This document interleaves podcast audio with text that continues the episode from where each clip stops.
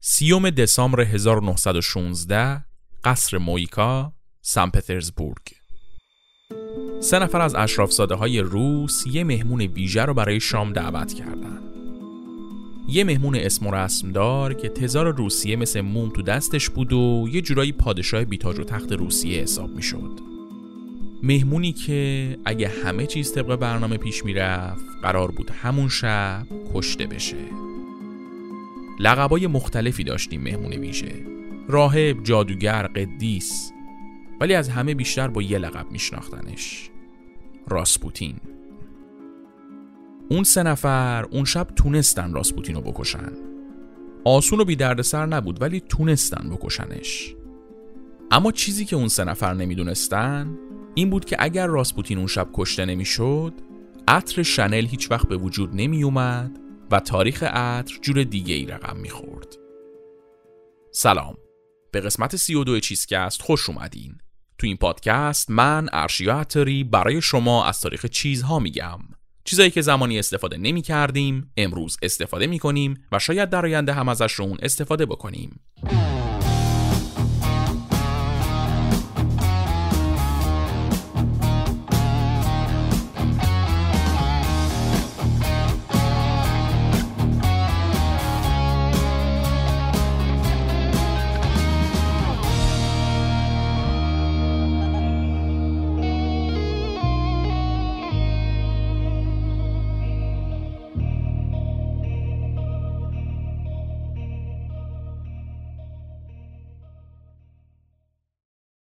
تو این قسمت قرار تاریخ عطر رو تعریف کنیم.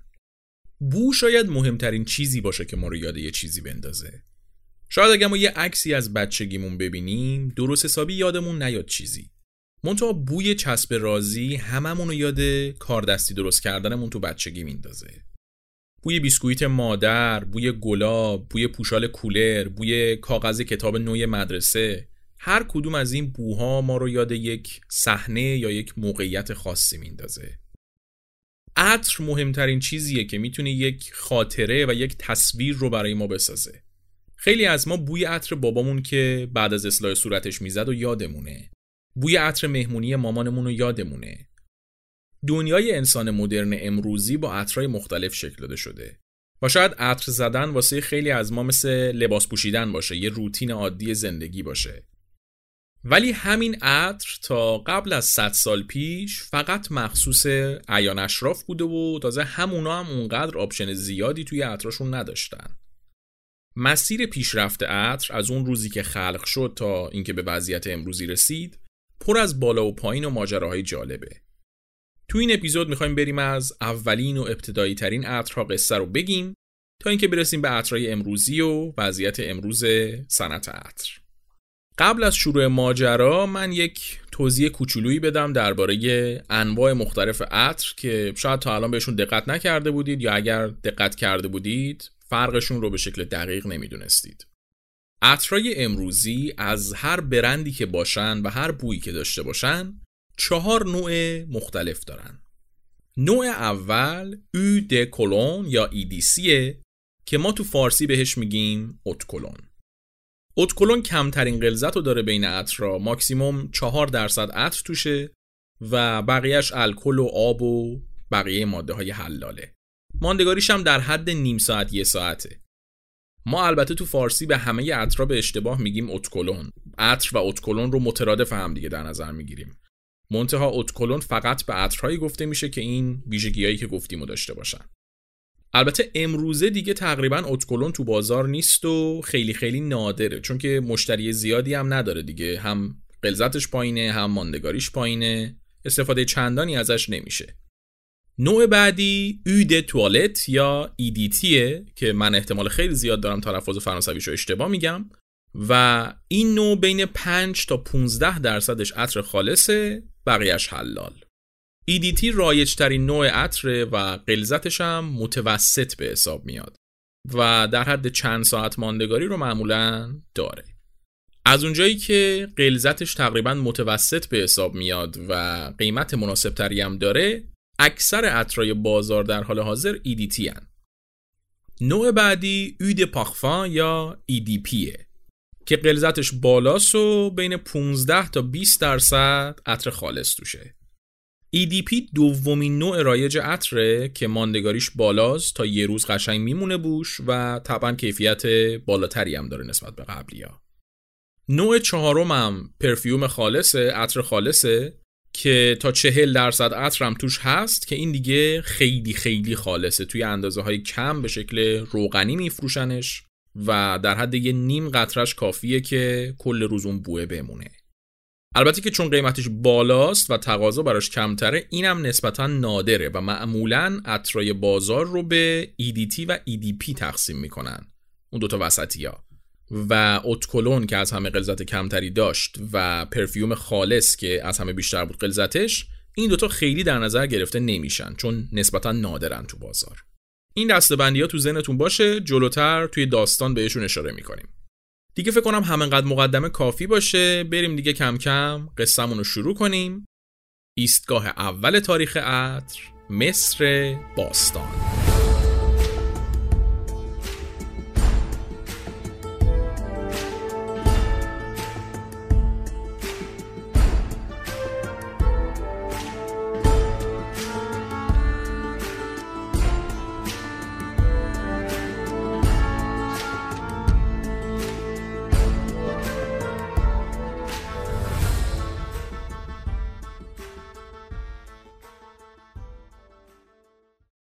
دقیقا معلوم نیست که اول کدوم تمدن از عطر استفاده کرده. منتها چیزی که مشخصه اینه که از زمان تمدنهای ابتدایی عطر در حال استفاده شدن بوده. مصری ها تصورشون این بود که عطر در اصل عرق بدن رع خدای خورشیدشون بوده. اما رع مسئولیت خطیر خدای عطر بودن رو به دوش نمی‌کشید. یه خدای دیگه داشتن به اسم نفرتوم که این دو شیفت کار می‌کرد. هم خدای طوله خورشید بود هم خدای لوتوس. لوتوس یا لاله مردابی یه گلی بوده که توی مصر وجود داشته و مصری ازش عطر می‌گرفتن. تصورشون از عطر کلا بوی لوتوس بوده. در نتیجه نفرتوم هم عملا خدای عطر حساب می شده مصریا باورشون این بود که در زمان خلقت دنیا این جناب نفرتوم یک گل لوتوسی بوده که روی آبها شکل گرفته و بعد از شکلگیری زمین تکامل پیدا کرده و تبدیل شده به نماد اولین طلوع خورشید و همون گل لوتوس البته مصریا فقط از لوتوس عطر نمی گرفتن روز و دارچین و نیلوفر آبی هم جز گل هایی بودن که مصریا باشون عطر می ساختن. حالا چطوری عطر می ساختن با اینا؟ می اومدن هر کدوم از اینا رو توی یک کوزه پر از روغن میریختن. بعد از یه مدت این روغنه بوی اون گله رو می‌گرفت و تبدیل به عطر می‌شد. البته که همچین عطر ابتدایی بوی خیلی قوی نداره دیگه. خیلی ضعیف و لحظه ای بود بوش. اپیزود تیغ ریشتراش رو اگه یادتون باشه توش توضیح دادم که مصریا خیلی به بهداشت و تر تمیز بودن و این حرفها اهمیت می‌دادن. واسه همین عطر بین مردم مصر خیلی خیلی چیز مهمی بود. البته که عطر هم مثل تیغ مخصوص طبقه مرفه بود و آدمای پولدار بودن که می‌تونستن عطر بزنن و خوشبو کنن خودشونو. توی چند قرنی که مصر باستان سر پا بود عطر روز به روز به ارج و قربش اضافه می‌شد. استفاده های مختلفی هم داشت. از درمان سردرد و ارتباط با خدایان بگیر تا ایجاد جذابیت برای جنس مخالف. مهمترین مثال برای این مورد آخر یعنی جذابیت واسه جنس مخالف کلوپاتراس خانم کلوپاترا کلا با عطرش مخ می‌زد. سلسله مراتبم داشت عطر زدنش. اول می‌رفت توی یه وان معطر میخوابید یه چند ساعتی خیس می‌خورد.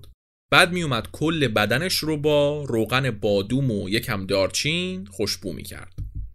این می‌شد که با استانداردهای اون زمان هیچ مردی نمی‌تونست جلوش مقاومت کنه. بعد مخ زدن کلوپاترا هم مخ زدن ساده نبودا. مصر باستان رو باهاش به خاک سیاه نشوند. چطور؟ عرض می‌کنم خدمتتون. کلئوپاترا فرعون مصر بود. جولیوس سزار دیکتاتور روم بود. بعد سزاری که داشت میتازوند و توی اوج قدرت بود برنامه داشت که حمله کنه مصر رو بگیره و اضافهش کنه به خاک روم. کلوپاترا که قضیه رو فهمید با کلی آرسن لوپن بازی خودش رو توی یه فرش میپیچه و وارد قصر جولیوس سزار میشه. تا با وقارت تمام و خالصیت جهان مصری بودن خودش رو ثابت کنه و جولیوس سزار رو منصرف کنه از حمله به مصر. ناگفته نمونه که قبلش همون روتین عطر زدنش رو انجام داده بود. وقتی هم که رسید تو قصر و رفت بالا سر سزار هوش از سر سزار پنجاه ساله برد و سزار یک دل نه صد دل عاشق کلئوپاترا شد و در نتیجه حملش هم به مصر کنسل شد. چند وقت بعد سزار رو ترور کردن و روم وارد جنگ داخلی شد. یه طرف قضیه قاتلای سزار بودن یه طرفم طرفدارای سزار بودن که می‌خواستن انتقامش رو از قاتلاش بگیرن. حالا بین این طرفدارای سزار دو نفر بودن که اصل کاری بودن مارک آنتونی و اکتاویان. این دوتا بعد از یه مدت تونستن برنده این جنگ داخلی روم بشن. این شد که قدرت رو توی روم بین خودشون تقسیم کردن و هر کدوم یه ور روم نشستن به تخت. کلئوپاترا هم که دید اوضاع گوششون خرابه گفت خب مثل اینکه وقت یه روتین عطر دیگه است. هیچی دیگه رفت عطر رو زد و یه قرار با مارک آنتونی گذاشت. مارک آنتونی هم بوی عطر به مشرامش رسید و کاریزمای کلئوپاترا گرفتش و شیفته کمالات خانم کلئوپاترا شد. ولی این وسط یه مشکلی بود. مارک آنتونی زن داشت. اونم نه هر زنی. خواهر رفیق شفیقش اکتاویان که نصف دیگه روم دستش بود. کلئوپاترا هم انقدر زبون ریخت و عطر زد و دست به سر و گوش مارکانتونی کشید که مارکانتونی تصمیم گرفت خواهر اکتاویان رو طلاق بده بیاد با کلئوپاترا ازدواج کنه. از اون ور خبرها به گوش اکتاویان می‌رسه. با خودش میگه این مارکانتونی جنبه نداره واقعا. یه روغن بادوم و دارچین دیگه ندید بدید. مملکت رو به باد میده این آخر. من می‌دونم دیگه این کلوپاترا برنامه ها داره واسه روم. می‌خواد بیاد بگیره مملکت ما رو. قدرتمندترین زن جهان آشوخی بردار نیستش که. با همین افکار و عصبانیت از اینکه آنتونی خواهرش رو طلاق داده اکتاویان بر علیه کلئوپاترا اعلان جنگ کرد. بعد از کلی درگیری و بکش بکش وقتی دیگه شکست مصر حتمی بود و اکتاویان تو راه پایتخت مصر بود مارک آنتونی خودکشی کرد. یکم بعدش هم کلئوپاترا بهش خبر رسید که اکتاویان پاش برسه به مصر زندانیش می‌کنه و کت بسته با تحقیر میفرستش سمت روم. این شد که کلئوپاترایی که کل عمرش با غرور و قدرت زندگی کرده بود و نمی‌خواست زیر بار تحقیر بره تصمیم گرفت خودکشی کنه و یه مار کبرا رو تحریک کرد که نیشش بزنه. بعد از مرگ کلئوپاترا اکتاویان اومد مصر رو گرفت و کلا پادشاهی مصر بساتش برچیده شد و مصر شد جزء روم. یعنی کل این جریان شاید اگر کلئوپاترا مخ مارک آنتونی رو نمی‌زد اتفاق نمیافتاد. قدرت عطر اینه ها دست کم نگیرینش از این به بعد. اما فقط مصریا نبودن که عطر باز بودن. باقی تمدنهای باستانی هم عاشق عطر بودن. تو ایران باستان عطر خیلی خیلی مهم بود. همون دوران که توی مصر و یونان و روم عطر با پایه روغن درست می شدن یه روش دیگه درست کردن که از روغن به عنوان پایه استفاده نمی کرد یک فرایند شیمیایی ای داشت که عطر غیر روغنی تولید می شد باش. واسه همینه که توی خیلی از منابع مردم ایران باستان به عنوان مبتکر عطر غیر روغنی شناخته میشن. البته که عطر توی ایران باستان هم مخصوص طبقه مرفه و درباریا بود. دوران امپراتوری هخامنشی و امپراتوری ساسانی دو تا دوره اصلی توی تاریخ عطر ایران و جهان به حساب میان. یه چیزی الان رایجه به اسم signature scent یعنی عطری که امضای یک نفره اون یه نفر رو به اون عطر رو بو می‌شناسن. شاههای هخامنشی و مخصوصا داریوش و خشایارشا شاید اولین افرادی باشن که signature scent داشتن. یه سری عطر مخصوص براشون ساخته می‌شد طبق سلیقه‌شون که هیچ کس حتی اعضای خانوادهشون هم حق نداشت ازش استفاده کنه. اون عطره می‌شد بوی مخصوص اون شاه. یعنی مثلا عطر داریوش با خشایارشا فرق داشته مخصوص خودشون بوده عطرشون اون برای ایران رومیا و یونانیا هم خودشون صنعت عطر داشتن و علمی بود عطر ساختنشون. عطرسازیشون حساب کتاب داشت فرمولاسیون داشت. حتی خیلی از فرمولای عطراشون رو ثبت کردن جوری که توی دوران مدرن هم بعضی از شرکت ها اومدن خیلی از عطرای رومی و یونانی باستان رو دوباره تولید کردن. این عطرها انواع و اقسام مختلف داشتن کتگوری های مختلف داشتن و طبعا مخصوص پولدارا و طبقه مرفه روم بودن. اما این دوران پرزرق و برق و خوشبوی امپراتوری روم اوایل قرن پنجم نسخش پیچیده شد.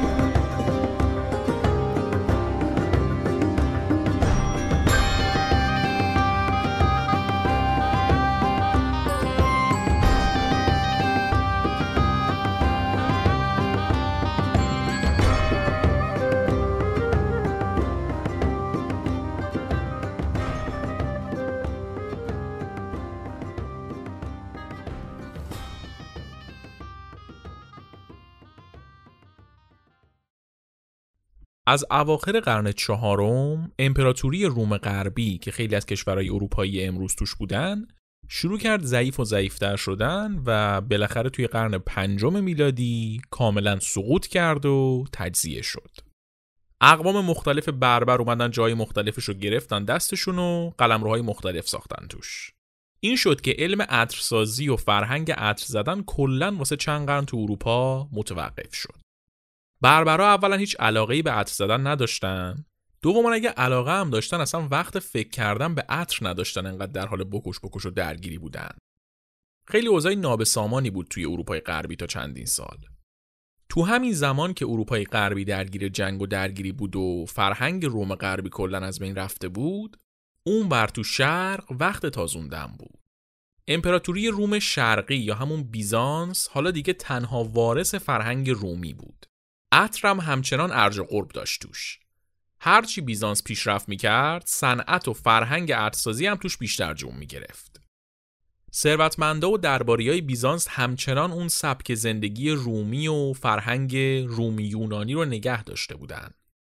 بحثای علمی فلسفی می‌کردن اخلاق و ادب داشتن به لباس پوشیدنشون و عطرشون اهمیت می‌دادن و خلاصه بار فرهنگی کل روم رو دوششون بود.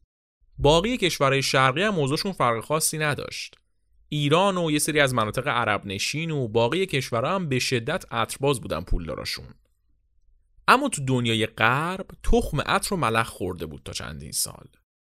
کم کم که جلوتر رفتیم و قدرت های غربی یکم شکل گرفتن و قرون وسطا رسما شروع شد تو اروپای غربی کم کم اون فرهنگ غربی شروع کرد بازسازی شدن. البته که کوبیدن از اول ساختن منتها دیگه اون فرمت بربری اولیه رو نداشت. اما عطر همچنان راه زیادی داشت تا دوباره وارد زندگی غربیا بشه. چرا؟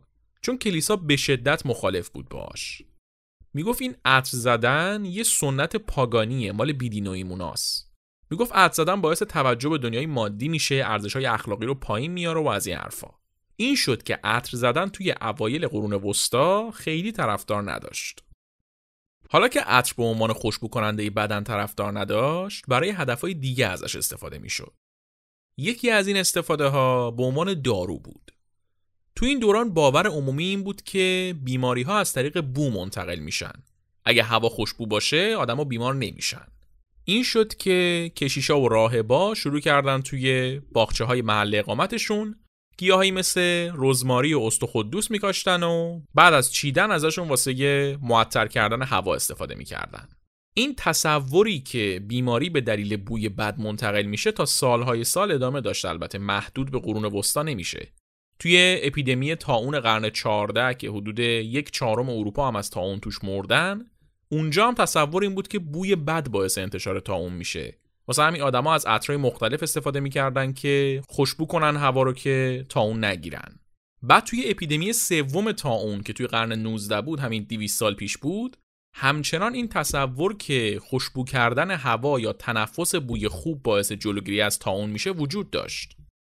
عکسای این دکترای دوران تاون رو احتمالا دیدین. همونایی که یه ماسکایی دارن که شبیه کلاقه قیافشون شبیه کلاق می‌کنه. دکترای اون زمان این ماسکا رو می‌زدن بعد تو منقار کلاقه انواع اقسام گیاهای معطر و عطرهای مختلف میریختن که هوایی که تنفس می‌کنن خوشبو باشه و تا اون نگیرن. در عین حال خب پر از جنازه بوده اطرافشون دیگه. بوی بد در حالت کلی هم اذیتشون می‌کرده. پس این منقارای معطر حتی اگه تأثیری توی انتقال تا اون نداشته واسه کار کردن تو محیط پر از جنازه به درد میخورده. خیلی دور شدیم از داستان خودمون. برگردیم به اوایل قرون وسطا گفتیم که اوایل قرون وسطا عطر صرفا خوشبو کننده هوا بود و واسه مریض نشدن استفاده می‌شد. عطر توی همومای عمومی داخل شهر و همومای خصوصی خانواده پولدار هم استفاده می‌شد. توی هموم عطر میریختن. یه مقدار که گذشت رسیدیم به قرنهای ده یازده اون سختگیری کلیسا یکم کمتر شد و اونقدر دیگه گارد نداشتن آدما در برابر عطر زدن. بعد از اینکه جنگ صلیبی شروع شد خیلی از جنگجوهایی که از جنگ برمیگشتن با خودشون ها و عطرای شرقی رو می آوردن چون داشتن با شرق می جنگیدن با کشورهای مسلمان می جنگیدن دیگه. بعدش هم گفتیم دیگه این وسط که غرب درگیر این بدبختی ها بود شرق دنیا همچنان عطرباز بودن و انواع اقسام عطرا رو داشتن. این شد که پای یه سری از گیاه ها و بوهای شرقی باز شد به دنیای غرب و بعد از یه مدت هم ونیز که به نوعی گذرگاه شرق و غرب بود توی اون دوران و خیلی از عطرا و گیاه از شرق بهش می‌رسید شد مرکز عطرسازی اروپا. توی این دوران یک وسیله هم توی فرانسه درست شد به اسم پومندر. این یه توپک کوچیک فلزی یا حالا چوبی بود که توش عطرای مختلف رو میریختن بعد وصلش می‌کردن به یه چیز تسبیتوری بعد حالا یا دستشون میگرفتنش یا اینکه دور گردنشون مینداختن هدف این بود که این هم بیماری ها رو دور کنه همین که طرف رو خوشبو کنه. تا آخر قرون وسطا کل اروپا اینطوری عطر رو مصرف می‌کردن. عطراشون چی بود حالا؟ معمولا یه سری گیاه معطر مثل رزماری و استخدوس و دارچین و مشک و انبر بودن که با هم دیگه قاطی می شدن و تو روغن ریخته می شدن و اینطوری تبدیل به عطر مایع می شدن. اما دوره رونسانس که شروع شد یه ماده جدید به عطر اضافه شد و کل بازی رو عوض کرد. چی؟ الکل.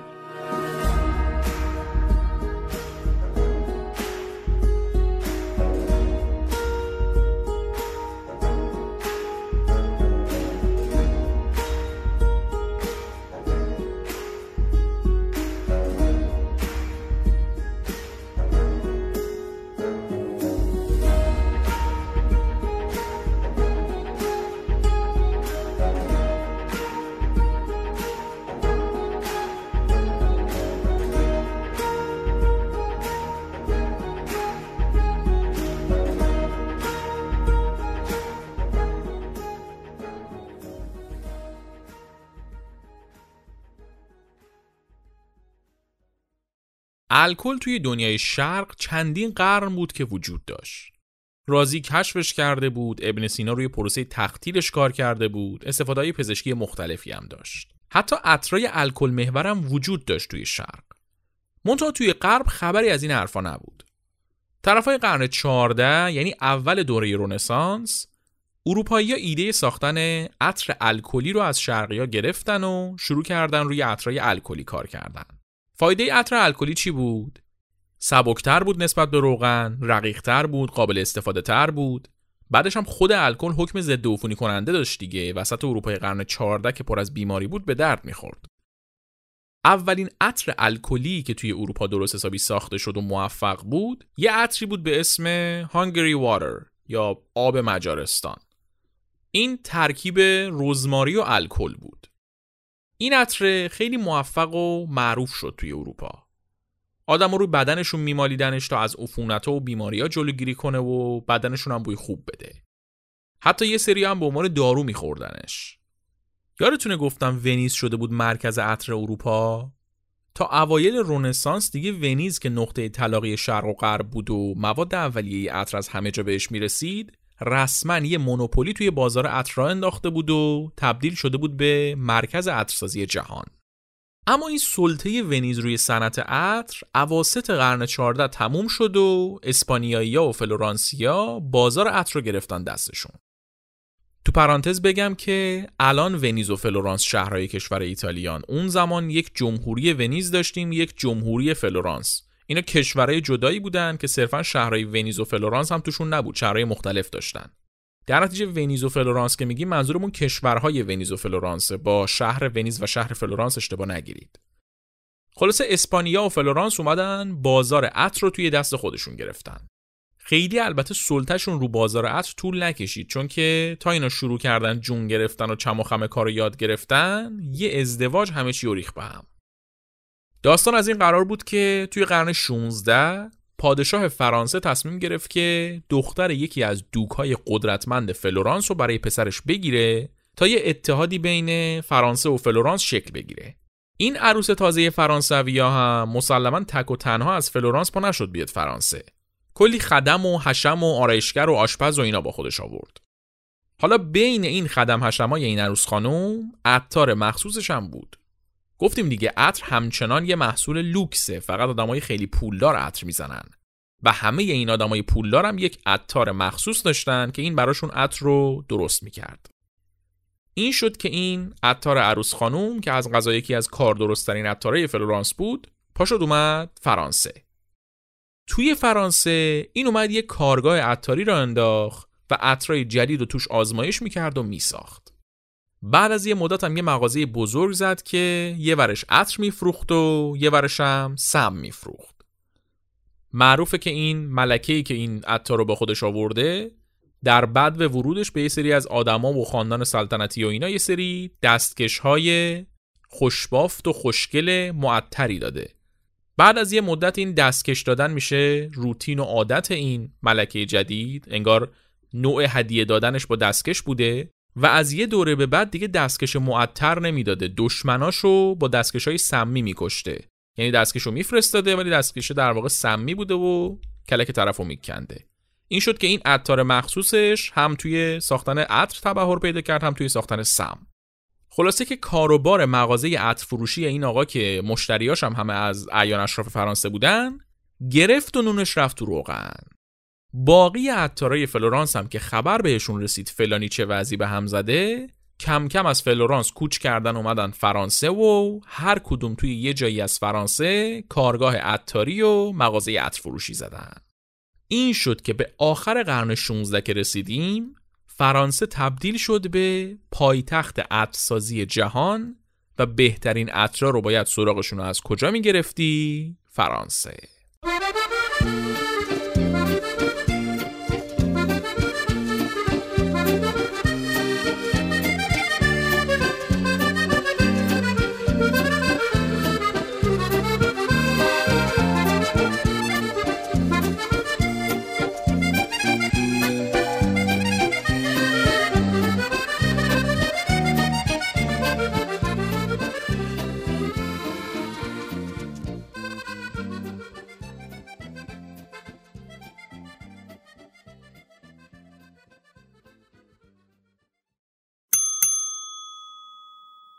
اسپانسر این قسمت چیزکست برند عطر ژکساف پاریسه. عطر خوب و به چیش می‌شناسن؟ رایحه خوب و ماندگاری بالاش. ولی خوب بودن رایحه عطر یه کیفیت ثابت نیست. اینطوری نیستش که بگیم عطری که این برو داشته باشه خوشبوه کاملا سلیقه‌ای رایحه عطر. هر کس با توجه به سلیقه خودش، حس و حال خودش، سبک لباس پوشیدن و زندگی خودش یه نوع رایحه رو میپسنده. برند Jacques Saf Paris بعد از هفت سال تحقیق روی سلایق بویایی مختلف تونسته بیشتر از چهل نوع عطر مختلف مردونه و زنونه با کیفیت رو بده به بازار.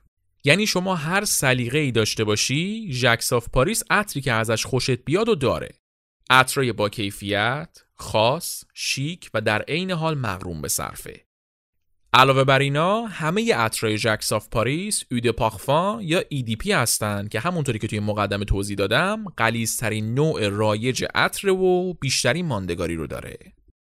پس اگه از عطرای generic و تکراری بازار خسته شدید و دنبال عطرای خاص با کیفیت و ماندگاری بالا هستید یه سری به page اینستاگرام Jacques Saf Paris که تو توضیحات اپیزود لینکشو گذاشتم بزنید و محصولاتشون رو امتحان کنید. اسپانسر این قسمت چیزکست برند عطر Jacques Saf Paris از قرن 16 که فرانسه بازار عطر رو گرفت دستش عطر بیشتر از هر چیزی واسه این تولید می‌شد که بوی بد شهرها و خونه ها رو از بین ببره. بهداشت ضعیف بود مواد شوینده به اون صورت نبود سیستم فاضلاب شهری نبود. خلاصه که اگه عطر نبود مردم از بوی گند خفه می شدن و می مردن. واسه همین کم کم مصرف عطر زیاد و زیادتر شد و عطر سنگین تر. تعریف عطر کلا یک ماده معطر با بوی خیلی خیلی سنگین بود. دیگه حتی خوشبو بودنش مهم نبود فقط باید می‌تونست بوی بد و پوشش بده. اما کم کم که زمان رفت جلوتر و دوران روشنگری شروع شد اروپا شروع کرد به بهداشتی شدن و اون بوی بدی که توی شهرها بودم کم و کمتر شد. به قرن 18 که رسیدیم دیگه شهرها مثل قدیم بوی بد نمی‌دادن. ولی عطرا هنوز همون عطرا بودن. 200 سال بود که عطارای فرانسوی یه مدل عطر ساخته بودن. خودشون هم حواسشون نبود که دلیل سنگینی عطرا بوی خیلی بدی بوده که قبلا تو شهر وجود داشته. الان که دیگه بوی بد نمیده شهر اصراری نیست که حتما انقدر سنگین و قلیز باشن عطرا. این شد که کم کم اون سنگینی عطرا اذیت کننده شد واسه مردم. تو همین زمان بود که یه عطری پاش به فرانسه رسید که سبک بود بوی خوش داشت و حس تازگی می‌داد. بوی لیمو و رزماری و شکوفه پرتقال این عطر واسه مردمی که داشتن از عطرهای سنگین خفه می شدن رسما محصول ایدئال بود. این عطری که داریم حرفش رو می‌زنیم توی شهر کلن آلمان درست شده بود. واسه همین اسمش آب کلنی بود. آب از کلن. حالا آب کلنی یا آب از کلن به فرانسوی چی میشه؟ او د کلون یا اونجوری که ما تو فارسی میگیم اوت کلون من چون زیاد با تلفظش کنم همون اوت کلون رو میگم. منتها درستشو در جریان باشید چیه دیگه. اوت کلون یه محصول انقلابی بود. به سرعت تو فرانسه محبوب شد و از فرانسه هم به باقی دنیا رسید. اما تو فرانسه اوت کلون فقط یه عطر نبود. به عنوان دارو و نوشیدنی هم استفاده می‌شد. ماجرا این بود که تولید کننده های اتکلون تو فرانسه واسه اینکه بتونن توی فرانسه پر از عطرهای مختلف محبوب بکنن عطرشونو و آدما رو وادار کنن که یه بارم که شده امتحانش کنن گفتن اتکلون انواع اقسام فایده ها رو برای سلامتی داره. انقدر این ایده تبلیغاتی جدی گرفته شد که دیگه دکترها هم اتکلون رو برای هر مرضی توصیه می‌کردن. سردرد داری اتکلون بو کن. مریض شدی اتکلون بریز تو سوپ بخور. کلا می‌خوای سالم و سلامت باشی شکر بریز تو اتکلون حل کن هر روز بخور. این شد که اتکلون همزمان هم عطر بود هم نوشیدنی هم دارو. انقدر قضیه جدی بود که رو شیشه های اتکلون یه کاغذایی میچسبوندن که روش لیست کرده بودن واسه چه چیزایی میشه مصرفش کرد. از شفای مریضی های مختلف تا دوختن سوراخ لایه اوزون رو لیست کرده بودن به عنوان کاربرد اتکلون. خود ناپلون امپراتور فرانسه واسه اینکه سالم و سلامت باشه مایی چهل لیتر اتکلون می‌خورد. چهل لیتر اتکلون من آب نمی‌خورم مایی چهل لیتر. این تازه مقدار خوردنش بود. به بدنش می‌زد به لباساش می‌زد به موهاش می‌زد. قبل از هر جنگ باید یه شیشه اتکلون می‌خورد تا سالم و سلامت باشه در طول جنگ. بیخود نیست از سرطان معده مرد بنده خدا. توی این دوران اتکلون و عطرایی مثل اتکلون که نسبتا سبک و خنک بودن بازار رو توی دستشون گرفته بودن و عطرای نسبتا سنگینتر که نوتای وانیلی و چوبی و ادویه‌ای و این تیپی داشتن کاملا حذف شده بودن از بازار عطر جهان. اما همونقدر که خود ناپلون عاشق عطرای سبک و مخصوصا خود اتکلون بود همسرش عاشق عطرای شرقیتر و سنگینتر بود. و عطری که خودش استفاده می‌کرد نوتای وانیلی داشت. همین همسر ناپلون هم بود که دوباره پای عطرای گرم چوبی و ادویه‌ای رو باز کرد به فرانسه و خودش یه خط تولید عطرای گرم رو راه انداخت. شاید اگه به خاطر همسر ناپلون نبود تا سالهای سال دوباره عطر گرم تولید نمی‌شد. همون اوایل قرن 19 یه اتفاق خیلی خیلی مهم دیگه هم افتاد. شیمی عالی به وجود اومد. شیمی عالی کمک کرد که خیلی از بوهایی که تا اون زمان از مواد طبیعی به دست می اومدن به صورت شیمیایی تو آزمایشگاه بتونن تولید بشن.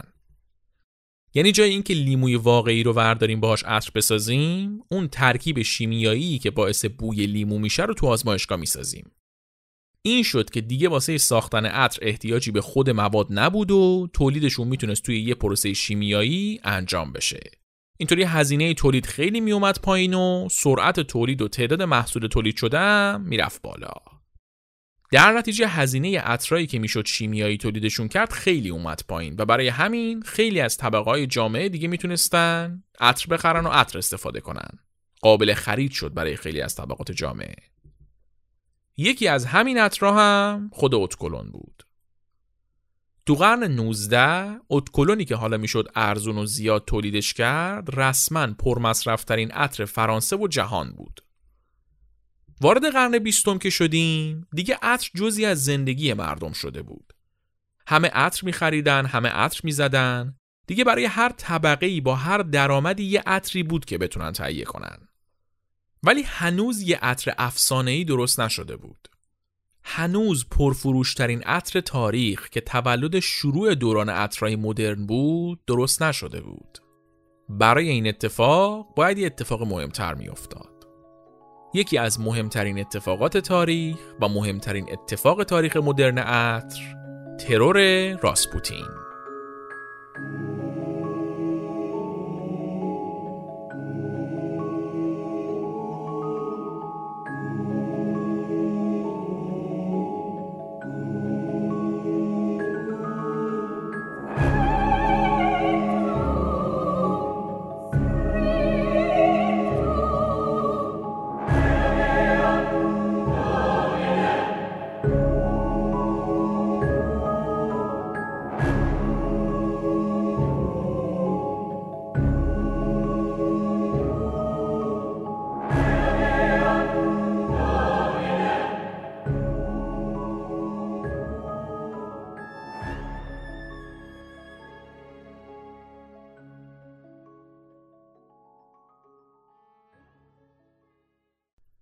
سال 1908 تزار روسیه و خانوادش تو وضع خیلی خیلی بدی بودن. از طرفی به خاطر انقلاب 1905 روسیه که حکومت رو مشروطه کرده بود قدرت تزار خیلی خیلی کم شده بود. از اونور اوضاع اقتصادی و سیاسی خود کشورم تعریفی نداشت. به همه اینا بیماری تنها وارث تزار الکسی کوچولو رو هم اضافه کنیم. الکسی هموفیلی داشت و خونریزی های مرگبار می‌کرد. دنیا روی سر تزار خراب شده بود و مونده بود به کدوم بدبختیش فکر کنه. تو همین وضعیت بهشون خبر می‌رسه که یه راهبی اومده تو شهر که یکم عجیب غریبه و مریض شفا میده. اسمش چی بود؟ پدر گریگوری. اما بین مردم و آدمایی که میشناختنش به یه اسم دیگه هم معروف بود. بهش می‌گفتن آدم فاسد که به روسی می‌شد راسپوتین. دلیلش هم این بود که این پدر گریگوری مذکور از هیچ کسافتکاری فروگذار نمی‌کرد. آدم عجیبی بود واقعا. رسما روزا مریض شفا می‌داد، شبا پارتی می‌کرد. البته که مسلما مریض شفا دادنش واقعی نبود، یک کلکی شعبده چیزی همیشه تو کارش بود. تزارم که اوضاع بیماری پسرش خیلی خراب بود، آدم میفرسته که این پدر گریگوری رو بیارن که ببینن آیا اون می‌تونه کاری بکنه یا نه. ناگفته نمونه که این جناب تزار نیکولای رومانوف و خاندان سلطنتی هم کلا بسیار بسیار مذهبی بودن و بسیار بسیار هم خرافاتی. خلاصه راسپوتین میاد و اولین کاری که می‌کنه اینه که میگه هر دارویی که تا الان به بچه می‌دادن رو قطع کنن. بعدش هم یه سری ورد زمزمه می‌کنه و میگه حله. بعد از یه مدت کم کم حال بچه شروع می‌کنه بهتر شدن. این میشه که خاندان سلطنتی به شفا دهنده بودن راسپوتین و مقدس بودنش ایمان میارن و راسپوتین میشه یار گرمابه و گلستان تزار و خانوادش عزیز روسیه میشه رسما. یه ایده ای که الان وجود داره اینه که اون زمان احتمالا دکترا به بچه هموفیلی داره تزار آسپرین می‌دادن که عملا سم واسه کسی که هموفیلی داره بدترش می‌کنه خیلی. بعد راسپوتین که گفته داروها رو قطع کنید آسپرین دیگه ندادن به بچه. در نتیجه حالش بهتر شده. شفا دادن این وسط صورت نگرفته. ولی خب الان ما اینا رو می‌دونیم. اون زمان پدر گریگوری راهب مقدس شفا بخش بود. در طول چند سال راسپوتین جوری خودشو تو دل خانواده سلطنتی جا کرد که دیگه هر چی می‌گفت می‌کردن. تزار و خانوادهش هم که به مقدس بودن راسپوتین اعتقاد داشتن نه نمی‌گفتن به هیچ حرفش. عملا تزار شده بود عروسک خیمه شب بازی راسپوتین. این وسط یه سری از شاهزاده ها و اشرافزاده های روسیه شدیدن از این وضعیت عصبانی بودن. می‌گفتن این مرتیکه داره به قهقرا می‌بره مملکت ما رو. هر چی میگه تزار گوش میده. روز به روزم وضعیت داره بدتر میشه. حالا این وسط روسیه وارد جنگ جهانی اول شد. دیگه این شاهزاده ها رو کارت می‌زدی خونشون در نمیومد روسیه نه پولشو داشت که به جنگه نه نیروشو نه توان سیاسیشو. اگرم بعدا تونست جنگ جهانی اولو ببره فقط به لطف اتحادش با انگلیس و فرانسه بود. تو همون سالای آخرای جنگ مشکل شاهزاده ها با راسپوتین انقدر زیاد و زیاد شد که سال 1916 تصمیم گرفتن که کلکشو بکنن. ترورش هم یه ماجرای عجیب غریبی داره. اینا هر کار می‌کردن راسپوتین نمیمرده. سم دادن بهش نمرد تیر زدن بهش نمرد با چوب زدنش نمرد. آخرم بعد از اینکه هرچی از دستشون برآمد به سرش آوردن جنازش رو انداختن تو آب. منتها میگن همچنان تو آب که بوده تکون میخورده. فعل سگجون بودن رو صرف کرده بوده رسما. خلاصه اینکه کلک راسپوتین رو می‌کنن این اشرافزاده ها حالا بین این اشرافزاده ها و شاهزاده های روسی یکی بود به اسم دیمیتری پاولویچ این آقای دیمیتری پاولویچ پسرخاله تزار بود. بعد از ماجرای قتل راسپوتین هم دادگاهیش کردن و به جرم قتل راسپوتین تبعید شد و رفت فرانسه.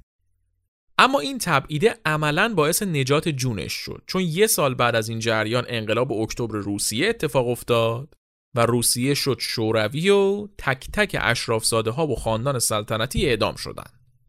یه روز که این آقای دیمیتری داشت توی تبعیدگاهش فرانسه واس خودش میگشت یه خانم موجهی رو دید. رفت جلو یه سلام علیک کردن و چقدر قیافتون آشناس و شما رشتتون چی بوده و از این pickup line های دست چندم. خلاصه اینکه بعد از یکم زبون ریخت و بگو بخند کردن یه آشنایی شکل گرفت بینشون و بعد از یه مدت هم وارد یک رابطه عاشقانه ای شدن با هم دیگه. حالا این خانم موجه کی بود؟ یه طراح لباس فرانسوی که چند سالی بود به نون و نوایی رسیده بود و مونده بود تو این که چطور وارد دنیای عطر بشه. سرکار خانم کوکو شنل کوکو شنل یه طراح لباس و کلاه بود که تازه یه اسم و رسمی به هم زده بود و داشت خیلی معمولی تو کارش جلو می‌رفت. تو اون زمان برندای لباس و عطر جدا بودن. اینطوری نبود که برندای لباس عطر بدن بیرون مثل الان. برند عطر فقط برند عطر بود برند لباس فقط برند لباس. همه چی تخصصی بود. حالا تو همین زمان یک فرصت عالی درست شده بود برای بازار عطر فرانسه. تو جریان جنگ جهانی اول کلی سرباز آمریکایی اومده بودن تو فرانسه که متحدشون بود مستقر شده بودن. تو زمان قصه ما جنگ تازه تموم شده بود و این سربازای آمریکایی می‌خواستن برگردن آمریکا و همشون هم می‌خواستن که از عطرای فرانسوی سوقات ببرن. این شد که یک بازار خیلی خیلی عظیمی درست شد برای عطرای فرانسوی. تقاضا خیلی رفت بالا. همین زمان کوکو شنل برای اینکه بتونه از این فرصت به وجود اومده نهایت استفاده رو بکنه تصمیم گرفت که عطر رو هم به محصولات برندش یعنی همون شنل اضافه کنه. چون حتی اگر نمی‌تونست عطرش رو برسونه به این سربازا اون همه عطری که از فرانسه می‌رفت آمریکا توجه آمریکایی‌ها رو به عطرهای فرانسوی جلب می‌کرد و تا چند سال آینده آمریکا می‌شد یه مشتری عالی برای عطرهای فرانسوی. حالا چه مدل عطری می‌خواست بسازه شنل؟ ایده شنل این بود که یک عطر کاملا مصنوعی تولید کنه. یه بوی کاملا غیر طبیعی. حرفش این بود که یک زن باید بوی یک زن بده. نه بوی یه سبد گل. توی بازاری که همه عطر بوهای طبیعی داشتن و مثلا بوی وانیل یا لیمو یا نعنا می‌دادن ایده شنل این بود که یه بوی خلق کنه که مخصوص خودش باشه و نماد بوی یک زن باشه. اما شنل عطار نبود. در نتیجه خودش به تنهایی نمی‌تونست عطری که می‌خواست رو خلق کنه. با کلی عطار مختلف حرف زد توضیح داد چی می‌خواد بعد کارشون رو تست کرد. منتها هیچ کدوم به دلش نمیشستن. همین موقع بود که با دیمیتری آشنا شد. یه روز که با هم رفته بودن توی سواحل جنوب فرانسه تعطیلات کوکو به دیمیتری گفتش که آقا من واقعا گیر کردم. عطار درست حسابی گیر نمیاد. گیرم که میاد نمی‌تونه اون چیزی که من میخوامو بسازه. دیمیتری برگشت بهش گفت ببین من بهترین عطری که تا حالا بو کردم مال یه برند روس بود. عطارش هم جز دوستای خاندان سلطنتی بود. سلام علیک داشتیم باش. اگه تو جریان انقلاب اکتبر اعدام نشده باشه شاید بشه گیرش آورد. اسمش ارنست بو بود. یه پرسجویی بکن. ببین کسی خبر داره کجاست چی کار می‌کنه. شاید تو این دوستات کسی بشناستش. این میشه که شنل میفته دنبال این آقای ارنست بو و دست بر قضا می‌بینه طرف تو فرانسه و اتفاقا داره روی عطرای مصنوعی کار می‌کنه. ارنست بو دقیقا کسی بود که شنل لازمش داشت. این شد که شنل باش یه جلسه گذاشت و توضیح داد که دنبال چه چیزیه. ارنست بو هم شروع کرد کار کردن روی عطری که توش عناصر طبیعی رو داشته باشه بوی لیمو و یاس و رز و این حرفا رو داشته باشه. منتها عناصر شیمیایی غیر طبیعی هم داشته باشه. یه بویی که در عین خوب بودن دستساز و مصنوعی باشه. بویی که برای توصیفش فقط باید اسم اون عطر رو بیارن نه اینکه بگم بوی فلان گلو میده. این شد که ارنست بو مشغول شد و بعد از چند ماه چند تا نمونه مختلف حاضر کرد. نمونه ها شماره گذاری شده بودن. شنل هم دونه دونه تستشون کرد و از نمونه شماره پنج خوشش اومد. با خودش گفت این نمونه شماره پنجه این رو هم من می‌خوام تو پنجم ماه می که پنجمین ماه ساله بدم بیرون. پس ما بیایم اسم این عطر هم بذاریم شماره پنج که کلا خوشیوم باشه. و این شد که عطر افسانه ای شنل نامبر 5 متولد شد. چرا افسانه ای؟ از چند جنبه. اولا که شنل نامبر 5 اولین عطری بود که یه برند لباس به شکل جدی تولیدش می‌کرد و شروع جریان عطرسازی برندهای لباس که امروز خیلی رایجه به حساب میاد. شنل نامبر 5 شروع یکی شدن برندهای لباس و عطر بود. این از مورد اول. مورد دوم چی بود؟ همون ویژگی خود عطره شنل نامبر 5 بوی یه ماده رو نمی‌داد که بگی آره بوی فلان چیزو میده یا بوی فلان چیز و فلان چیزو با هم میده بوی خودش رو می‌داد یه بوی مصنوعی که کاملا تو آزمایشگاه ساخته شده بود و می‌شد براش کاراکتر تعریف کرد. ذهن ما برای بو کاراکتر قائل میشه ما خیلی چیزا رو به بوشون می‌شناسیم. پس اگر یه بوی خاص که قبلا هم حسش نکردیم و دست ساز باشه بخوره به دماغمون و براش هم یه کاراکتری تعریف شده باشه برای اون بو هم کاراکتره رو در نظر می‌گیریم. در نتیجه وقتی شنل می‌گفت نامبر 5 بوی یک زنه چون ما بوی نامبر 5 و هیچ جای دیگه نشنیده بودیم و نمی‌تونستیم هم ترکیبش رو به یه بوی خاص ربط بدیم حرف شنل رو میپذیرفتیم و اون تصویری که بوی زن همچین بویه رو میپذیرفتیم امروز تقریبا خیلی از عطرایی که تولید میشن همین سیستمو دارن کاراکتر دارن اصطلاحا غیر طبیعی بوشون آرتیفیشاله. در کل بویی دارن که می‌تونیم برای شخصیت قائل بشیم. مثال می‌زنم. دیور ساواژ یا کریت گرین توی بوی یه مرد شیو کرده و تر و تمیز تازه از هموم در اومده شیک و پیکو میده. یه استایل business man طوریه یه ذره formal اون تیپی. در مقابلش جان وارواتوس دارک ربل بوی یه مرد badass طوری که کاپشن چرم میپوشه و بوت یغور پاشه و موتور هارلی دیویدسون میرونه میده. یا مثلا ژان پل گوتیه اولترامیل رسما بوی یه پسر 25 6 ساله ای رو میده که صبح تا شب داره پارتی می‌کنه. تو عطرای زنونه هم مثلا شنل کوکو مادمازل بوی یک زن شیک و پیک و منظم مرتبی رو میده که توی یک office ی کار می‌کنه و میزش همیشه مرتبه و به خودش و کارش اهمیت میده. از اونور دولچه گابانا لیمپراتریس بوی یه دختر teenager برونگرا و خوشمشربی رو میده که توی اتاقش همه چی صورتیه. یه همچین تیپ شخصیتی. می‌بینید هر کدوم از این عطرا یه تیپ شخصیتی دارن. اینطوری نیستش که بگیم صرفا بوی فلان چیزو میده. بوش که می‌کنی یاد یه شخصیت میفتی یاد یه کاراکتر میفتی میگی فلانی باید همچین بویی داشته باشه. شنل number 5 شروع کننده این جریان بود حالا بوی خود شنل number 5 چطوری بود ترکیبی از بوی یاس، وانیل، چوب صندل، رز و یه سری ترکیب آلدهیدی. در اصل هم همین ترکیبات آلدهیدی بود که متفاوتش می‌کرد اون کاراکتری که بحثش بود و بهش می‌داد. ترکیبات آلدهیدی چی هست حالا؟ ها یه سری ترکیبای آلی شیمیایی ان که کاربردهای مختلفی دارن و توی عطر کارشون اینه که یه بوی خاصی به ترکیب عطر اضافه کنن. به طور کلی بوی صابونی لیمویی گلی میدن به عطر. حالا بر اساس ترکیب اون آلدهیده و نوع سنتزش این بوه به یه سمت میل می‌کنه دیگه. توی یه ترکیب بیشتر صابونیه توی یه ترکیب بیشتر لیموییه توی یکی بیشتر لیمویی گلیه و به همین منوال. شنل نامبر 5 هم یه ترکیب آلدهیدی توش داشت که بوی صابونی می‌داد به عطر. این عطر شنل نامبر 5 جدا از کاراکتر خاصی که داشت توی زمان مناسبی هم اومد به بازار. دهه 20 میلادیه و جنبش های زنان در حال ثمره دادنه.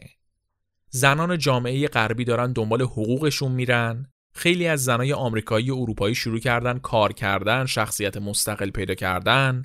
بعد از چندین قرن به زمانی رسیدیم که تیپ شخصیتی زنان صرفا توی خانهداری و بچهداری تعریف نمیشه زنان دارن شخصیت اجتماعی مستقل پیدا می‌کنن یه صدایی برای حرف زدن پیدا می‌کنن. این شخصیت زن مدرن مستقل در حال شکل گرفتنه که عطری میاد به بازار که شعارش بوی واقعی یک زنه.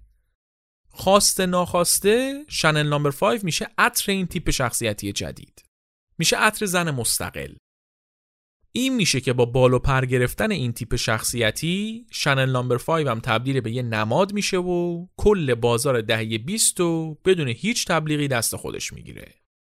بعد از عرضه شنل نامبر 5 باقی صنعت پوشاک هم دنبال روی شنل میشن و کم کم باقی برندهای لباس هم شروع می‌کنن عطر تولید کردن. اما رکود بزرگ جهانی و بعدش هم جنگ جهانی دوم کار واسه برندهای مختلف سخت می‌کنه و یکم راکت میمونه صنعت عطر. وضعیت به همین منوال پیش میره تا می‌رسیم به دهه 50 میلادی. دهه 50 شروع دوران طلایی رویای آمریکاییه. جنگ سرد در جریانه نگاه دنیا برای تفریح و سرگرمی و فشن و همه چی به آمریکاست. هالیوود داره میتازونه راکن رول و الویس تو اوجن پول در میاد و زندگی رو به رواله. آدما تو این دوره جوری خوشتیپن که واقعا می‌خوای بشینی فقط نگاهشون کنی. با این اوصاف مصرف عطر آمریکا هم زیاد میشه و دنیایی که نگاهش به آمریکاست هم عطر باز میشه. تو همین دهه پنجا برندهای مختلف شروع می‌کنن به شکل جدی و گسترده عطرای EDT میدن به بازار.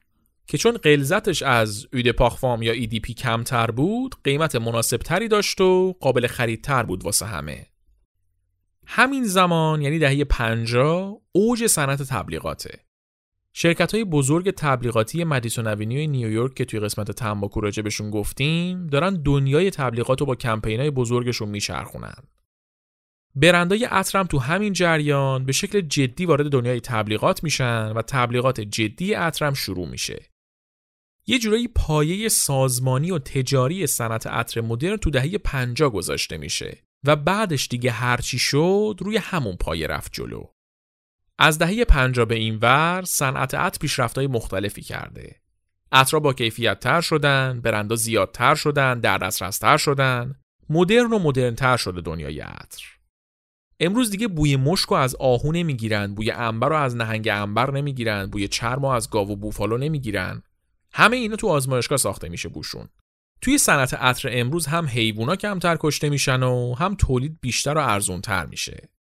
دنیای امروز ما دنیای خیلی خوشبوییه و واسه این بوی خوش دنیای امروز همچین مسیر طولانی طی شده. داستان عطر اینجا تموم میشه. قبل اینکه ببندیم اپیزودو من یه چیزی هم راجع به چیزکست بگم. آخر قسمت قبل که قبل از عید اومده بود من گفتم که ما توی عید دو تا اپیزود پشت هم میدیم. بعد همونطور که می‌دونید نه تنها اپیزود نیومد بلکه یه دو ماهی هم ما اپیزود ندادیم.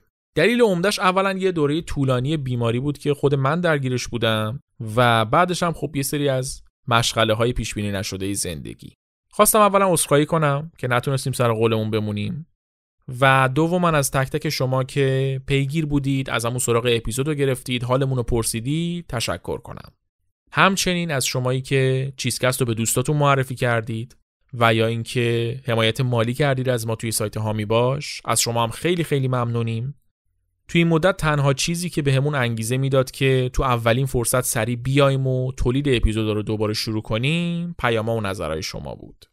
واقعا از همراهیتون و اهمیتی که به چیزکست می‌دید متشکریم.